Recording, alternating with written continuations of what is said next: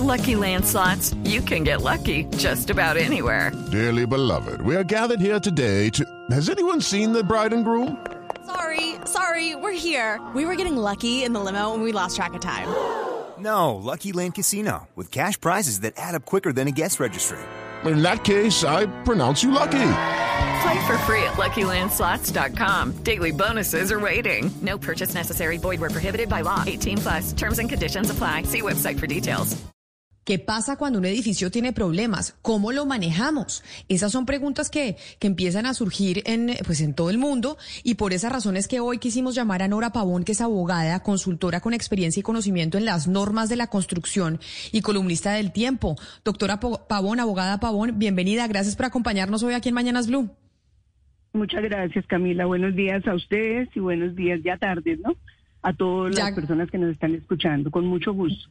Ya casi tardes, sí señora. Y la pregunta, doctora Pavón, es, hay todavía pues muchas hipótesis de lo que pasó en el edificio en, en, Miami, pero una de las que se maneja es que se tenía que hacer pues unas mejoras, unos arreglos estructurales al edificio de la propiedad porque era pues ya tenía unos años. Y algunos propietarios se habrían negado a decir, oiga, pagar la cuota que se necesita para poder hacer esos arreglos. Cuando eso pasa en Colombia, si uno tiene un edificio viejo y se tiene que hacer una mejora estructural, pero los vecinos, los copropietarios dicen, yo no tengo 20, 30, 50 millones que probablemente toque por apartamento para poder hacer esa mejora, ¿qué se puede hacer cuando está en riesgo la vida de todos? Como ya lo vimos que un edificio se puede caer. Bueno, Camila, en una parte previa eh, antes de la construcción, antes de la entrega del edificio, corresponde al constructor hasta los 10 primeros años después de la construcción asumir las fallas estructurales y responder por eso. Pero ¿qué pasa a partir del momento en que se entrega el edificio a los propietarios? Ellos asumen una responsabilidad de acuerdo a un reglamento, entonces los propietarios deben reunirse, deben dotar al administrador de todos los recursos, o sea, es obligatorio eh, eh, asumir todo y aprobar en asamblea lo relacionado con los costos que generarían estas, eh, estos daños, asumir el pago estos daños. Pero ¿qué sucede en principio? En principio, a veces no hay recursos, no se pagan las expensas comunes, hay indiferencia a los propietarios. Lo primero que se debe es buscar las causas. Eso corresponde al administrador y corresponde a toda la copropiedad. Si se, si se viendo fisuras en el edificio, si se sabe que hay daños en la piscina o en otros elementos comunes, si se sabe que hay unos daños ocasionados por un edificio vecino, un edificio que se está construyendo al pie por unas fallas estructurales, un mayor peso al soportado o que son fallas por falta de mantenimiento adecuado, entonces serán no solo el administrador, sino todos los propietarios los que responden. claro, pero que pero eh, pero pero abogada, ahí ahí le hago la pregunta, porque yo creo que todos en Colombia y de pronto somos nosotros los los vecinos que, que vivimos en esta situación. Todos hemos estado en un edificio en donde hay eh, un habitante que pues que tiene afugias económicas y hoy en día más que nunca tenemos afugias económicas muchos en el país y dicen, yo no tengo el dinero para pagar estos arreglos. O sea, no tengo cómo y dice, yo no lo pago. ¿Ahí qué se hace? Cuando, pues cuando el arreglo es necesario porque ya estamos viendo que un edificio se puede caer. Claro, primero existen todos los mecanismos necesarios para que las personas paguen las expensas ordinarias y también las extraordinarias. Si toca acudir a un mayor costo a, las expensas extraordinarias, toca pagarlas de todas formas. Entonces se debe hacer la asamblea de propietarios, se debe eh, también acudir a los mecanismos de solución de conflictos, hacer un acercamiento con el propietario. Mucha gente en este momento, dado en este momento, especialmente que no tiene dinero con que, con qué pagar, pues se hace un arreglo de pago también con él y de todas maneras pues existen los medios de coerción para hacerlo pagar, ¿no? Existe, por, ejemplo, un proceso ejecutivo, existe la suspensión del uso de bienes comunes, o sea, se le puede obligar a pagar de todas maneras.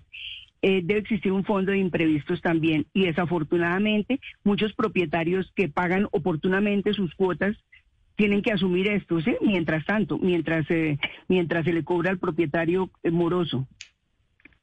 Abogada, yo estoy leyendo aquí el reglamento colombiano de construcción sismo resistente, ¿cierto? Y primero se expedió en el 84, después se le hizo una actualización en el 98 y después otra en el 2010. Entonces, lo que yo me pregunto es, pues si vienen tantas actualizaciones, eso significa que todos estos edificios que fueron construidos antes de las actualizaciones necesitan ser modificados porque eso es como insostenible. Entonces, pues no debería de pronto el Estado meterse ahí para ver cómo se hace eso. Sí, mire, hay muchos edificios que de luego eh, ustedes saben que todo se da y, estos desastres sirven para tomar todas las medidas y se van expidiendo las normas. Estamos hablando de la ley de vivienda segura, por ejemplo, también. Entonces se van expidiendo las normas a medida que van ocurriendo los desastres que para eso sirven como experiencia. Entonces, si no se cumple, si no se en estos casos, a partir del cumplimiento de la norma, entonces será necesario que el constructor desde un comienzo entonces tome todas las medidas, que los cálculos, los cálculos, los planes estructurales, todo haya sido aprobado de acuerdo a las normas. Pero ¿qué sucede en los edificios muy viejos? Que de todas maneras, así no existan las normas, porque existen las normas sobre la seguridad. Todos los administradores, todos los propietarios deben garantizar la seguridad realmente no en todo existen normas. Digamos el caso, por ejemplo, de los ascensores, de los de las fallas de los ascensores. Antes no existían las normas. A partir de un año para acá existen esas normas y existe la obligación de tomar todas las medidas pero también existen por aquello de la seguridad, porque tiene que garantizarse la seguridad, la estabilidad, eh, o sea, porque el administrador responde, porque los propietarios responden si sucede algún, algún riesgo de estos o algún siniestro de estos. E, esa, esa, esa, es mi pregunta, abogada, porque creo que, bueno, está claro que si la Asamblea de Propietarios aprueba una, pues un arreglo, eh, pues están obligados a hacerlo y pues ya tendrán que llegar a un acuerdo de pago. Pero ¿qué pasa cuando justamente se dan cuenta, como lo que pasó acá, que cada uno tenía que pagar 300 mil dólares de apartamentos que costaban, no costaban más de un millón de dólares, 80 mil dólares para apartamentos que costaban 300 mil dólares. Entonces la Asamblea se demoró en aprobar esto tres años. Fueron ellos mismos los que no aprobaron en la Asamblea estos arreglos. ¿Qué pasa ahí? ¿Quién es responsable? ¿Todos los propietarios tendrían que ser corresponsables de lo que suceda con la seguridad del Sí, pues ahí toca establecer responsabilidades en nuestro país y yo creo que también toca eh, establecer responsabilidades y se les establece es el juez, ¿no? Apenas está en etapa de investigación, no es que se haya determinado totalmente, o sea, ya hay unos indicios y hay unas pruebas de que, de que algo pudo suceder. Sin embargo, toca investigar, ¿no? Toca investigar y en el caso de los edificios más nuevos, toca investigar a ver si se expidió la licencia, si el edificio contaba con licencia, si las autoridades revisaron que el edificio estuviera bien, o sea, toca mirar qué medidas tomaron tanto anteriores como las de ahora. En un edificio de estos tan tan antiguos, lo que se tiene es que que garantizar que se cumpla con las normas y que se cumpla con que el administrador haya tomado todas las medidas para garantizar la seguridad de los propietarios, ¿sí? Abogada, pero me dice, me dice, me dice un oyente, y dígame si es cierto sobre esta pregunta que hace Valeria, entre otras, es que después de la caída del edificio Space en Medellín, porque nosotros tuvimos también nuestro, nuestra tragedia aquí en Antioquia, que ya existe una actualización eh, de los seguros que se tienen que tener eh, para proteger a los edificios contra fallos estructurales. ¿Es así? O sea, ya hay una actualización que dice, se tienen que tener unos seguros en el edificio para que en caso de que pase esto que dice Valeria, de que cuesta 300 mil dólares como pasó en en Miami, el, eh, el arreglo, pues esto lo pueda cubrir un seguro. Sí, aquí lo, lo, relacionado con los seguros sí es verdad y lo de los seguros está consagrado desde la ley 675-2001, que es nuestra ley de propiedad horizontal, ¿sí? Entonces, ¿qué se dice en la ley de propiedad horizontal? Que tiene que haber un seguro de incendio y otro de terremoto, pero depende de cada edificio el cubrimiento del seguro. Ahora, las compañías de seguro responden hasta el cubrimiento del seguro. Hay, hay edificios que ni siquiera pagan el 40%, o sea, no lo cubren totalmente y piensan que van a economizar con eso y tendrían que cubrir el valor total de lo, de lo que vale el seguro y mirar muy bien desde antes qué es lo que no cubre el seguro, porque muchas pólizas están estableciendo ahí que no cubre el seguro, ¿sí? Que si pasa tal cosa no la cubre, que si es por fuerza mayor no la cubre. Entonces, tocará, eh, será necesario eh, mirar cada póliza para ver por qué es el seguro. Entonces, en este momento sí existen seguros obligatorios y todo, pero toca mirar también eh, para los edificios antiguos y todo, toca mirar también el cubrimiento del seguro. Y lo primero que hace un administrador cuando sucede algo sobre esto es acudir inmediatamente, como cuando uno le, Dios no lo quiera, le pasa a uno un accidente eh, en la vía, en la carretera o algo, lo primero que acude es al seguro. Aquí lo mismo. Tiene que acudir inmediatamente al seguro para mirar qué es lo que le cubre. Y de inmediato también como, como medida preventiva habrá acudido también, por ejemplo, en Bogotá, Lidiger, ¿sí? El Instituto de Gestión de Riesgos o en todos los municipios, en todas las alcaldías lo debe haber. Entonces, para acudir ante esa entidad para ver si el edificio eh, amenazaba riesgo, porque aquí lo importante no es después de que pase, Camila, sino aquí lo importante es tomar las medidas preventivas.